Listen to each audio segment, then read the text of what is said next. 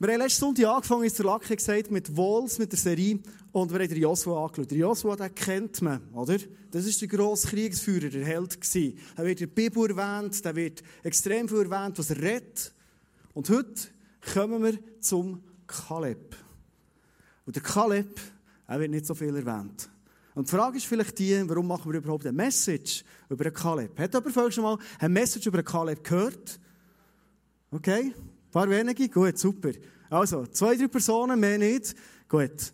Der Kaleb ist ein spannender Mann. Letzten Sonntag haben wir vor allem angeschaut mit dem Joshua, wie die Mauer zusammenbricht und zusammenfällt. Heute werden wir anschauen, der Kaleb war ein Mann von etwa 600'000 wehrfähigen Mann. Und zwei davon, der Josua und der Kaleb, sind reingekommen in das Land Kanaan, wo Gott ihnen gesagt hat, hey, das ist euer Land, das verheiße ich euch. Dort könnt ihr reingehen, go for it. Also 2 600'000 von diesen Leuten, die eigentlich mal unterwegs waren, in das neue Land zu gehen, sind effektiv reingekommen. Das ist nicht so viel.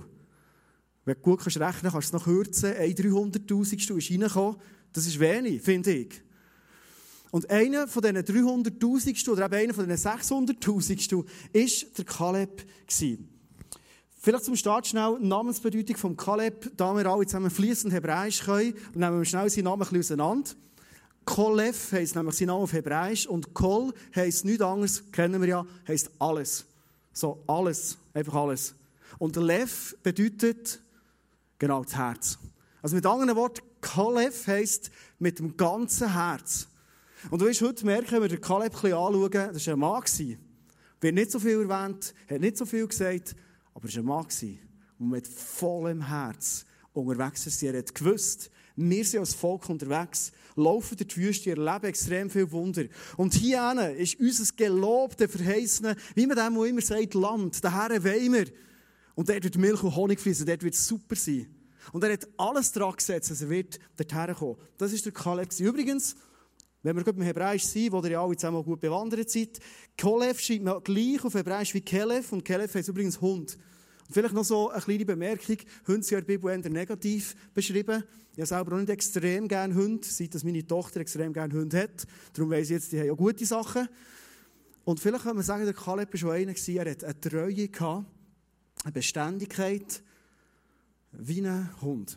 So, das ist der Kaleb mal so zu seinem Namen. Wir werden heute aber anschauen, wie er mit seinem Leben und warum. Was war sein Geheimnis gewesen, dass er ins Land hineinkam, einer von zwei Männern von insgesamt 600'000. Wenn wir die Bibel lesen, und ich glaube, dass du immer wieder die Bibel auch lesest, merken wir, Gott hat mit unserem Leben vieles vor. Und in der Bibel steht vieles, hey, bist parat, weil vor dir liegt noch so viel Spannendes.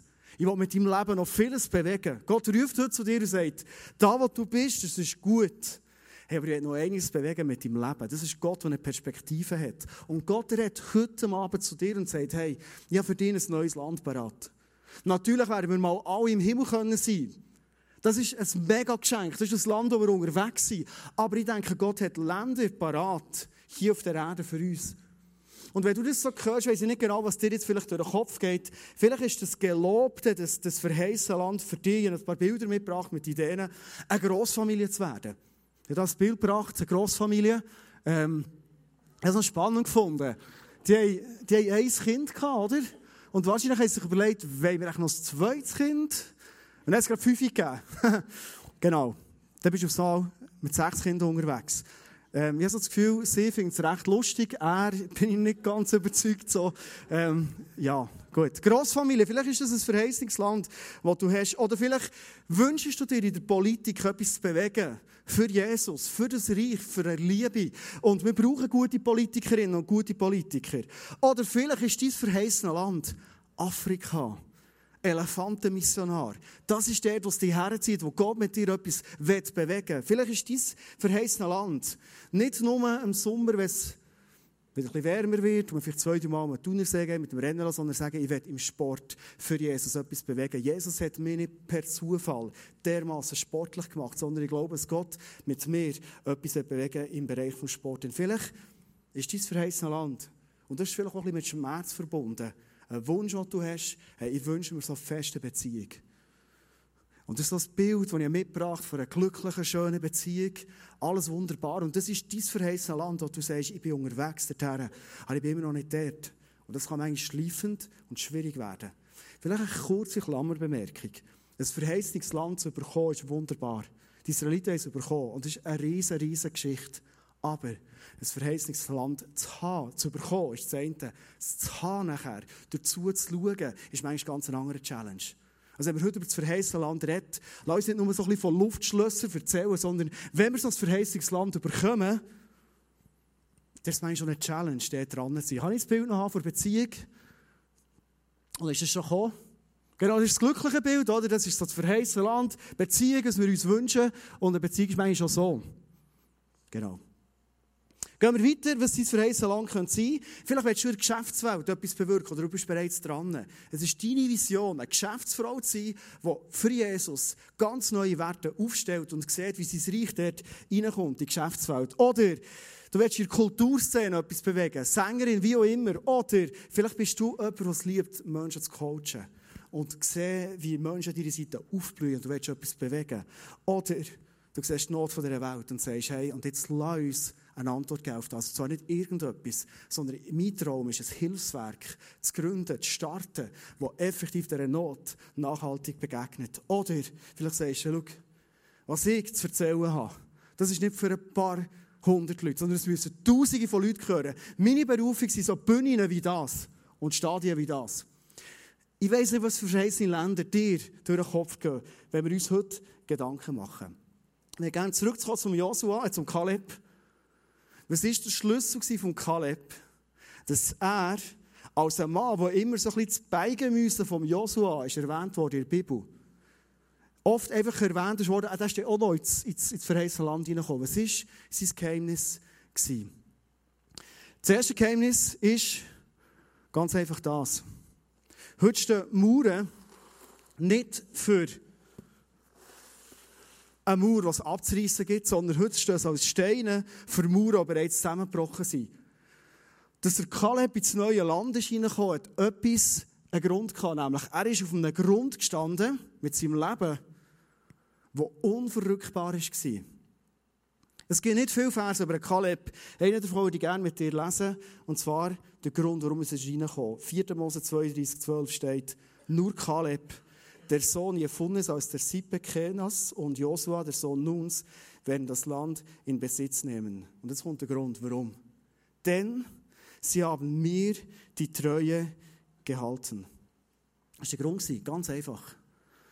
Und ich würde gerne einen Moment bei dieser Treue kurz bleiben stehen, weil mit Treue gewinnst du heute keinen Preis mehr.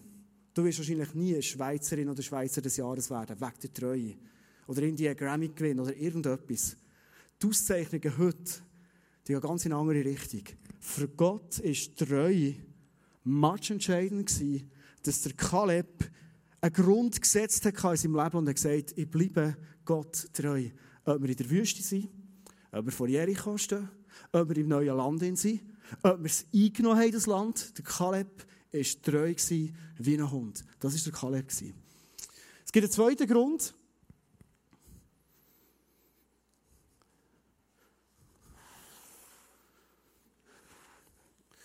Der Kaleb hat klare Entscheidungen getroffen. Wenn ich dir heute sage, Entscheidungen, gute Entscheidungen zu treffen im Leben, dann weiss ich, dass das nichts Neues ist für dich. Und du kommst auch nicht in die Kirche, für immer nur Neues zu hören, sondern die Kirche ist da, für oft zu erinnern, was ist essentiell und wichtig. Entscheidungen zu treffen im Leben von Kaleb war der Grund, warum er in das neue Land hineingekommen ist. Und du und ich, wir können vieles nicht bewegen in unserem Leben und beeinflussen. Etwas, was wir beeinflussen können, ist, Entscheidungen für uns zu treffen. Und lass uns einen Moment bei diesem Punkt bleiben, was heisst, so gute Entscheidungen können zu treffen. Ich erzähle dir heute wieder ein Beispiel von meiner Frau. Du merkst, ich bin recht begeistert von meiner Frau, aber jeder gefragt, ob ich das heute bringen könnte, und er gesagt, okay, go for it. Ich habe letzte Woche erzählt von Noel, der fast 4 Wochen krank war, 10 Tage im Spital, die ganze Geschichte. Und wir hatten das Gefühl, die Woche jetzt können wir ein bisschen durchschnaufen, jetzt kommt es gut. Und in der Nacht vom Montag auf den Dienstag fängt unsere andere Tochter an mit Kotzen. Ich tue immer nicht gerne Erbrechen sagen. Ich finde, es ist viel zu schönes Wort, für was es ist. Und sie haben nicht einmal gekotzt, sondern 2-mal, 3-mal, 4-mal, insgesamt 10-mal. 9-mal ist meine Frau auf. Also sie hat praktisch eine Nacht lang durchgemacht. Und das 10. Mal habe auch noch ich übernommen. Ich habe relativ gut geschlafen, dummerweise. Also schön biblisch. Einfach der 10. gehört in die Kirche, darum das 10. habe ich übernommen. Gut, das ist ein anderes Thema. Am Morgen, nach der ganzen Zeit, die mit dem Noel war, dann kommt noch die Nacht dazu, sie muss arbeiten. Ist sie müde, kannst du dir vorstellen. Ziemlich durch. Und das ist so ein Moment, wo der Gedanke kommt, hey, was kommt jetzt noch? Jetzt ist mal genug, oder? Was macht meine Frau? Ich bin begeistert von meiner Frau. Sie geht in die Küche, wie sie es jeden Morgen macht. Und sie sieht die Weinflaschen vom Wochenende nachher, weil wir trinken Wein zum Genießen und nicht, wenn genug ist, ist genug. Du hast noch Reste gehabt. Und in dem Moment, wo sie die Weinflaschen sieht, hat sie dir durch das Heilige Geist gesagt, nimm das Abendmahl. Ich werde dir Kraft geben für den Tag, der jetzt kommt. Und meine Frau nimmt das Abendmahl, stärkt sich, isst Brot, das hat so immer bei uns. Und sie geht so in den Tag. Und es ist oft, wenn wir nach so einer schwierigen Zeit in unseren Alltag gehen, ins Büro gehen, bügeln, wir lieben es doch, wenn die anderen merken, wie schwierig es wir haben, oder? Und dann gehst du her und sagst, ja, fast durchgemacht und letzte Nacht schwierig mit den Kindern und alle haben die Arme über dich sagen, hey komm, das kommt schon gut, wärst du gescheiter daheim geblieben. So gehen wir meistens arbeiten, oder nicht? Also, weiss nicht. Meine Frau sagt, ich habe das Abendmahl genommen, ich gehe arbeiten und niemand wird es merken, dass ich letzte Nacht durchgemacht habe, mehr oder weniger. Und sie geht genau so in den Tag und sie sagt, hey, ich habe so Power bekommen von Jesus, ich konnte tiptop arbeiten. Am Abend bin ich nicht schmügig ins Bett, aber dann kannst du ja schlafen. Entscheidende Fälle im Leben ist so entscheidend. Wir können so vieles in unserem Leben nicht beeinflussen. Das Leben ist nicht immer fair und gerecht. Und die Herausforderungen, die wir bekommen, sind nicht immer genau so super portioniert, habe ich wenigstens das Gefühl. Aber ich kann mich entscheiden, wie begegne ich dem. Mir persönlich ist das mega wichtig in der Kindererziehung, als Beispiel. Wir sind aus dem Spital zurückgefahren und meine Tochter hat das Gefühl, wir sind um 4 Uhr schon daheim, sie tut extrem gerne mit Freundinnen abmachen.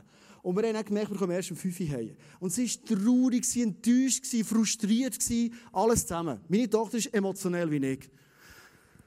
Und ich habe fast nicht gewusst, was sie jetzt machen soll. Und ich habe mit ihr geredet und wieder nicht geredet und sie lag rennen. Und irgendwann, als wir so gegen Thun sind, habe ich gesagt, aber Annik, jetzt, was machen wir jetzt mit dem Ganzen? Und dann sagt sie, Papi, du musst beten, dass Jesus mir Freude gibt. Und ich sagte, Annik, Jesus gibt dir gerne Freude, das ist doch nicht das Thema. Aber du musst zuerst einen Entscheid fällen, die Frust loszulassen.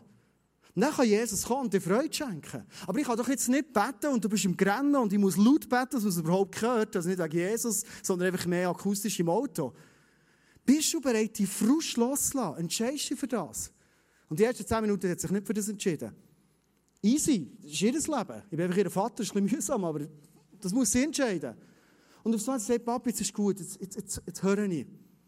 Und dann konnte ich beten für sie und offenbar ist die Freude zurückgekommen in ihr Leben. Wir entscheiden enorm viel. Der Kaleb war einer, der sich entschieden hat. Ich weiss, für was sie leben und ich weiss, in welche Richtung sie gehen und für was sie gehen.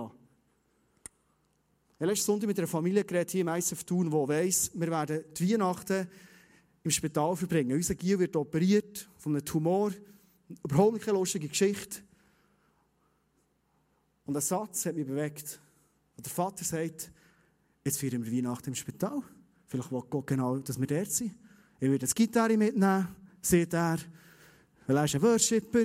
Am Fadelboden, die wissen noch, Bartli der Most holt, wie man worshipt, in einem Spitalzimmer. Und das ist etwas, was mich beeindruckt hat. Wirklich hat mich beeindruckt. Ich würde euch gerne mal so einen Applaus geben. So für Haltungen, für Entscheidungen, wo wir sagen, hey, für das gehen wir. Das ist so stark. Schau, es sind Entscheidungen, wo wir hadern mit Gott, wo wir Gott anklagen, weiss nicht was. Oder wir können sagen, Gott, wenn das unser Weg ist, gehen wir ihn. Und dort, wo wir sind, geben wir das Beste für dich. Entscheidungen fällen. Was hat es mit Kaleb gebracht? Josua 15,13 steht, Kaleb, dem Sohn Jefunnes, überließ Josua einen Teil des Stammesgebiets von Juda. Der Herr, und es kommt etwas Entscheidendes, der Herr hatte Josua befohlen, Kaleb die Stadt Hebron zu geben. Also Gott hat gewusst, der Kaleb hat sich so gut entschieden in seinem Leben. Dem gebe ich nicht irgendeine Stadt, sondern dem gebe ich Hebron. Und du musst wissen, Hebron war nicht irgendeine Stadt. Das ist wie in der Schweiz Thun. Nein, das ist so, das ist der Ort gewesen, Hebron. Also alle hätten Hebron wollen, warum? Alle Stammväter, Abraham, Isaac, Jakob, ihre Frauen, Sarah, Rebekka, Lea, waren überall dort begraben gewesen. Das war ganz geschichtsträchtig. Der König David ist in Hebron zum König gesalbt worden und hat dort regiert. Und noch heute ist Hebron ein Ort, der für das Judentum und für den Islam extrem bedeutend ist. Also das war der Hotspot an diesem Ort. Und genau der Kaleb hat das bekommen. Ich bin überzeugt, Gott hat gewusst, die Stadt die ihm Kaleb gegeben, weil er hat sich richtig entschieden in seinem Leben. Ich komme zum dritten und letzten Aspekt von Kaleb. Und das ist ganz einfach ein Satz. Über einen Kaleb lese ich nicht extrem viel in der Bibel, habe ich schon gesagt. Oft wird er, by the way, noch so erwähnt. Es hat zweimal einen Satz über einen Kaleb und der Kaleb selber geredet hat. Zweimal einen, nicht mehr. Und ich würde dir gerne vorlesen. Ganz entscheidende Momente. Wir tauchen ein in die Situation hinein. Das Volk Israel ist neu in der Wüste, ist vor dem Land Kanaan. Und jetzt wissen sie, hey, wir brauchen ein Wunder, um dort hineinzukommen. Und sie haben einen Moment gehabt, wo 12 Spionen das Land auskundschaften und sie kommen zurück. Und 10 von ihnen sagen, hey, dort hinein kommen wir nie. Die sind viel mehr, viel grösser, grössere Mauern und überhaupt. Und Angst hat sich im ganzen Volk verbreitet. Das Volk hat so Angst gehabt, dass sie sich aufgelehnt haben gegen Mose, der dann noch ihr Führer ist, und hat gesagt, hey, der Mose, den müssen wir rauskippen, einen neuen Führer nehmen, und dann gehen wir zurück auf Ägypten. Bravo, Sklaverei. Aber das war nicht gleich. Die Angst war so gross. Es hat 2 Männer gehabt, der Kaleb, der Josua, die waren alle Spionen drin und sie kommen zurück. Und jetzt kommt der Auftritt vom Kaleb. 4. Mose 13,30, da machten die Israeliten Mose wieder Vorwürfe. Kaleb versuchte sie zu beruhigen und rief. Also er hat nicht ganz nett ein Tassli geklöpfelt und gesagt, hallo, ich habe etwas zu sagen.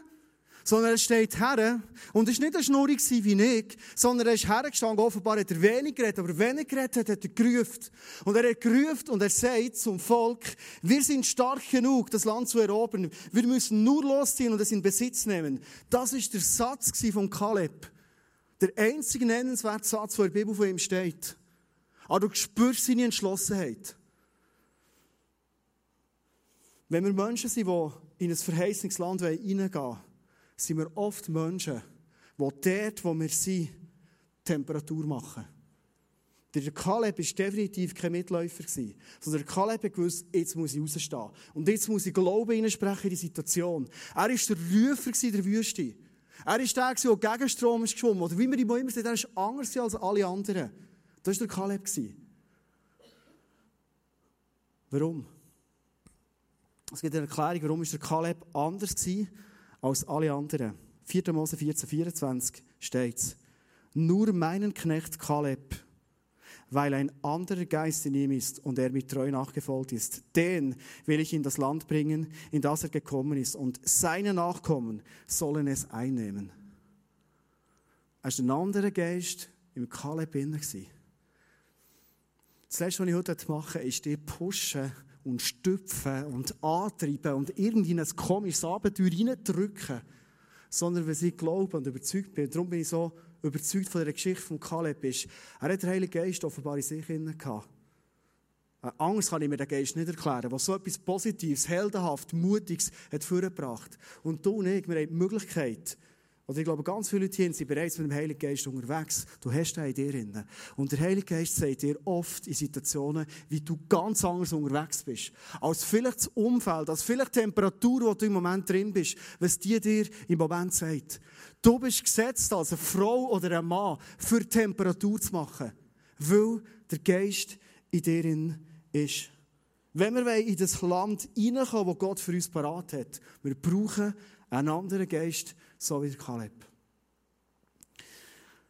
2-mal im Jahr, und heute ist das 2. Mal, spiele ich etwas, wo vielleicht ein Pastor nicht unbedingt spielt.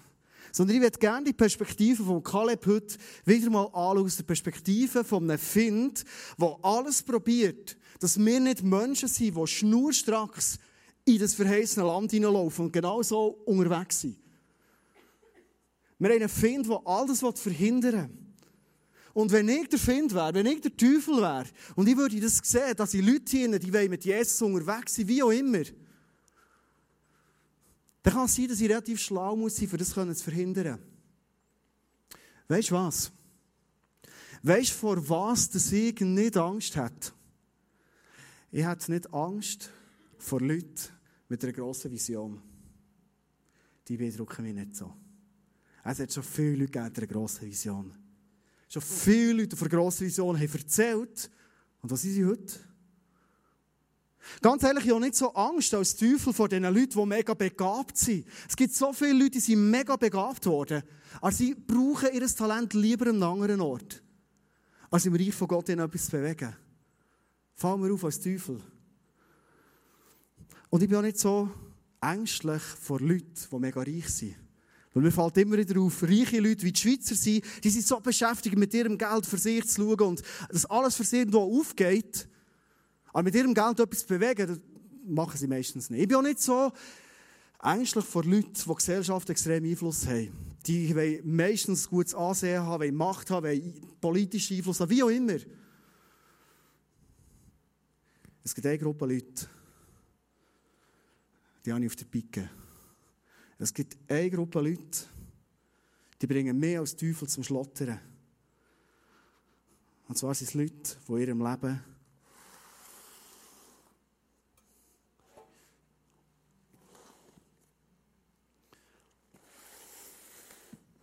genau so unterwegs sind. Wenn es Menschen gibt, die mit Grundsatzentscheidungen unterwegs sind, kommen wir an den Punkt, wo ich als Teufel sehr oft schon verloren habe. Es sind Menschen, die kann ich nicht mehr beeinflussen. Weil Menschen sind mega einfach zu beeinflussen. Es ist so einfach, ein Mensch, der mal in ein Abenteuer gestartet ist, du kannst ihm nur einen schlechten Laune manchmal anhängen können, er wirft alles über Bord. Aber Menschen, die Grundsatzentscheidungen gefällt haben in ihrem Leben, das sind Menschen, die oft keine Chance. Menschen, die vielleicht in einer Sucht drin waren. Und Jesus zeigt ihnen auf, dass der Weg raus ist aus dieser Sucht. Und Jesus hat den Weg für raus aus der Sucht. Und wenn die Menschen Grundsatzentscheiden fällen in ihrem Leben, wenn sie bereit sind, alles aufzugeben, wenn sie vielleicht bereit sind, sich von Leuten zu trennen, von Orten zu trennen, wo sie immer wieder in die Sucht hineingehen, wenn sie bereit sind, Opferrollen abzulegen, wie auch immer, Grundsatzentscheiden fällen, sind das Leute, die laufen geradeaus ins, warte mal, das verheißene Land ist hier, ins verheißene Land hinein. Jetzt aber noch ein bisschen schauen, gell? Teufel ist eben einer, der Verwirrung bringt. Das ist wegen dem. Genau, das war der Teufel. Grundsatzentscheid, Leute, das sind die, die haben keine Chance. Ein Ehemann, der geheiratet hat, der hat ja geheiratet, das wäre kein Ehemann oder Ehefrau, die können noch lange die längsten Versprechen anbringen in der Kirche und alle Leute nehmen Tüchlein vor und rennen und weiss was und alle sind gerührt und dann kommt noch ein wunderschönes Lied von der Band gesungen. Das beeindruckt mich als Teufel nicht. Aber wenn ich merke, dass ich Männer oder Frauen, die Grundsatzentscheidungen gefällt in ihrem Leben, punkto Beziehung leben, ich habe keine Chance, die Ehe nur irgendwie anzutasten oder in Bedrängnis zu bringen, ob schon es mein Ziel Nummer 1 ist, als Teufel Beziehungen kaputt zu machen. Ich habe keine Chance, bei einem Mann, der eine Grundsatzentscheidung gefällt und er sagt, es gibt eine Frau, die ich regelmässig sehe, wo ich regelmässig allein mit ihr zusammen bin, das ist meine Ehefrau. Alle anderen Frauen, auch wenn es ein geschäftliches Coaching ist, auch wenn es irgendetwas ist, ich bin nicht blauäugig und treffe mich einfach so mit anderen Frauen. Und zwar nicht, weil ich auf der Suche bin, nicht, weil ich unzufrieden bin mit einer Beziehung, sondern in einem Grundsatzentscheid gefällt, der sagt, ich als Mann, ich will mich nie in eine Gefahr begeben, dass eine andere Frau könnte irgendetwas emotionell bei mir auslösen könnte, als meine Frau. Reden die Männer, die ich als Teufel genau auf der Picke habe. Menschen verführen ist ganz einfach. Menschen vielleicht sagen, ich nehme noch ein Beispiel, ganz konkret, ich bin in einer Kirche, das ist meine Kirche hier, da bin ich dabei. Dass Menschen verbindlich in dieser Kirche sind, das ist in der heutigen Zeit kein Problem. Weißt du, was ich mache als Teufel? Ich warte ab, bis es schönes Wetter gibt. Das kann ich auch nicht selber machen, ich kann nichts Schönes machen. Aber ich warte ab, bis es schönes Wetter gibt. Und dann werde ich schon am Tag vorher Leute sagen, was sie alles machen könnten am Sonntag. Alles so gutes Zeug, die Schöpfung von Gott anschauen, weißt du was, alles gute Sachen, aber das Haus von Gott. die Kraft hat, Gemeinschaft zu haben, als Family, verbindlich einen Grundsatzentscheid zu sagen und zu sagen, hey, der Ort, wo ich am Wochenende verbringe, das ist das Haus von Gott. Das ist meine Family hier. Wenn es so Leute gibt, die bringe ich von ihrer Vision nicht weg. Und jetzt wechsle ich die Perspektive. Wahrscheinlich merkst du in dem Ganzen innen, der Kaleb war ein Mann.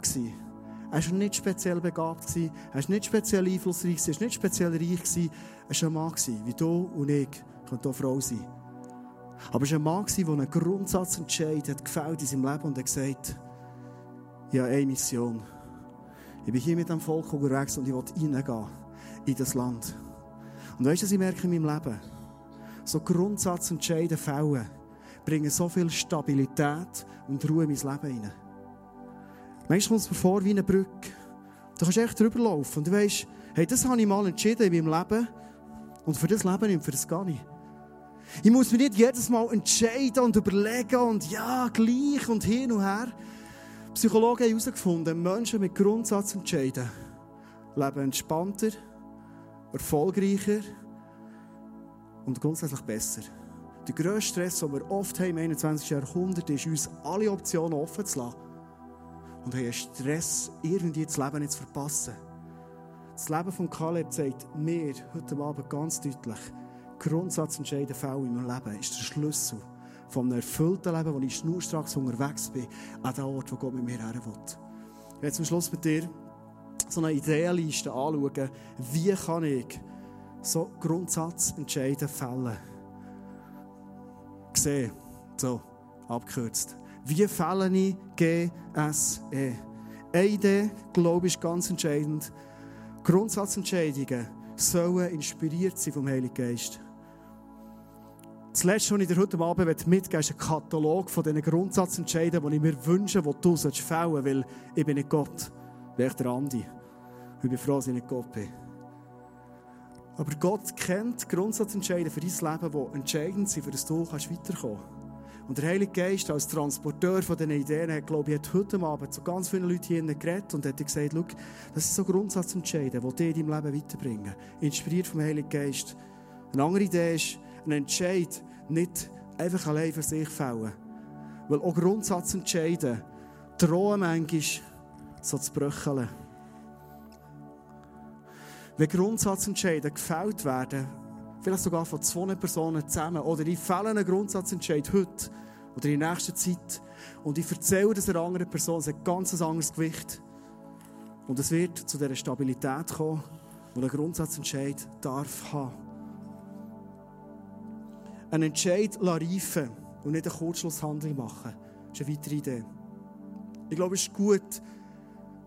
Manchmal ist man so gepackt von etwas und will etwas völlig auf den Kopf stellen im eigenen Leben. Lass dir ein bisschen Zeit. Der Heilige Geist hat Zeit, der ist entspannt, extrem. Aber ich glaube, wenn Sachen immer wieder vorkommen und du merkst, hey, das ist für mich so ein Grundsatzentscheid, dann mach nicht mit anderen Konsequenzen. Für das hätte ich dich einladen. Kairos-Momente, das sind Momente, wo du merkst, jetzt hat Gott ganz klar in mein Leben hineingeredet. Die Begegnung, die ich heute hatte, das war nicht irgendein Zufall, sondern Gott hat offenbar eine Person vorbeigeschickt in meinem Leben, die ziemlich etwas ins Rotieren bringt. Oder der Traum, den ich letzte Nacht hatte, war nicht einfach so ein Verarbeitungstraum, sondern Gott hat prophetisch in mein Leben hineingeredet und wollte mir etwas zeigen. Hey, nimm so Kairos-Momente, göttliche Momente ernst. Und ich werde dich einladen, setze sie um zu einem Grundsatzentscheid. Vielleicht kann es dir helfen, so einen Grundsatzentscheid aufzuschreiben, wo immer alles, was geschrieben ist ganz eine andere Liga von Qualität. Ich kenne Leute, die mit sich selber Verträge haben gemacht und haben gesagt, das ist ein Vertrag, das tue ich, von dem bin ich überzeugt. Grundsatzentscheide zu haben im Leben ist etwas, was ein Leben zielgerichtet macht, entspannt macht. Und weißt du was, Grundsatzentscheide sind manchmal so alltäglich. So einfach. Ich habe mir etwa vor einem Jahr als einen Grundsatzentscheid gemacht, weil ich gesagt habe, Gott, du bist das Wichtigste in meinem Leben. Und ich werde auch, dass man in meinem Alltag das merkt, dass ich selber merke, ich rede nicht nur von Gott, du bist mir das Wichtigste, sondern das hat auch mit Handlungen, mit Konsequenzen, mit Grundsatzentscheiden etwas zu tun. Und ich habe angefangen am Morgen, das Erste, was ich mache, wenn ich erwache, ist, nach dem Wecker abstellen, Nicht mit einer Frau einen Kuss geben, die ist schon lange auf. Sondern ich nehme mein iPhone vor und ich lese den Tagesvers, den meine Bible-App mir gibt. Und zwar nicht aus einer Religiosität heraus oder aus einer Pflicht heraus oder aus einem weiss was heraus, sondern ich weiss, wenn ich am Morgen meine Gedanken fülle mit guten Wahrheiten und die stehen in der Bibel drin, dann wird mein Tag ganz anders werden. Der Start in meinem Tag wird anders sein. Ich werde anders meinen Problemen begegnen. Ich werde anders meiner Frau in der Küche begegnen, die schon eine Stunde auf ist oder wie auch immer. Ich werde anders parat sein für den Tag. Ganz einfach, weil meine Gedanken parat sind. Das ist noch nicht das Bibellesen, das ich näher mache, sondern es ist einfach der erste Moment, ein Vers, der meine Gedanken so positiv beeinflussen soll. Und weißt du was? Es ist ein Grundsatzentscheid. Ich bin nicht jeden Morgen im Bett und denke, ja, soll ich nicht, ich sollte noch aufs WC und dass ich noch irgendwie, genau, Facebook will ich auch noch heute schauen und gestern noch Post gemacht, schauen, wie viele es geliked haben, wie auch immer. Das Erste, was ich mache, ich lasse mich von einem Vers von Gott füllen, für den Tag, der kommt. Ein Grundsatzentscheid. So eine Beruhigung, so eine Klarheit, jeden Morgen. Kein Kampf, sondern ich mache es einfach entspannt. Und ich merke, wie es mein Leben qualitativ verändert. Darf ich dir bitten zum Schluss, dass wir zusammen aufstehen? Ich würde gerne für uns beten.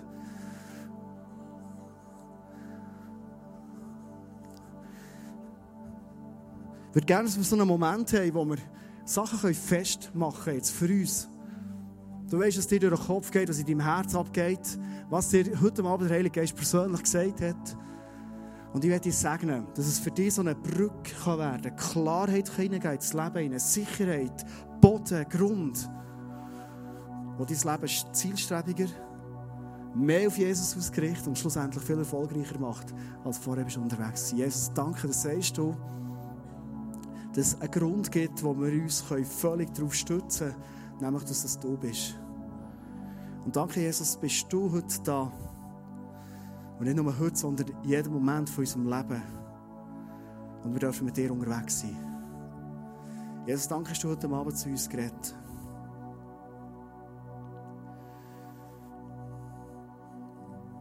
Danke, Jesus, dass du heute Abend deine Arme offen und sagst, es ist nie zu spät in deinem Leben, die richtigen Entscheidungen, Grundsatzentscheidungen zu treffen. Und wenn du heute Abend hier bist und du hast in deinem Leben noch nie einen Grundsatzentscheid getroffen, ein Leben mit Jesus, zielgerichtet wie ein Kaleb mit Gottes Leben, dann will ich dich einladen, Bett für dich, ganz einfach ein Gebet, wo du Gott einladen darfst in dein Leben und sagen, Gott, bis jetzt habe ich ohne dich gelebt. Es tut mir leid für Fehler und falsche Ausrichtungen, die ich in meinem Leben hatte. Und danke, Jesus, bist du am Kreuz für alle Fehler von meinem Leben gestorben. Und ich lade dich ein, komm in mein Leben als mein persönlicher Freund und Erlöser.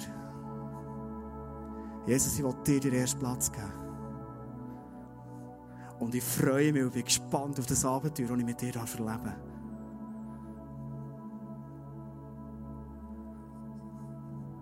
Danke, Jesus, dass du unser Herz kennst. Und du siehst, wir sind Menschen, die manchmal so schnell in unseren Alltag zurückgehen und es wird wieder laut, es wird lebendig.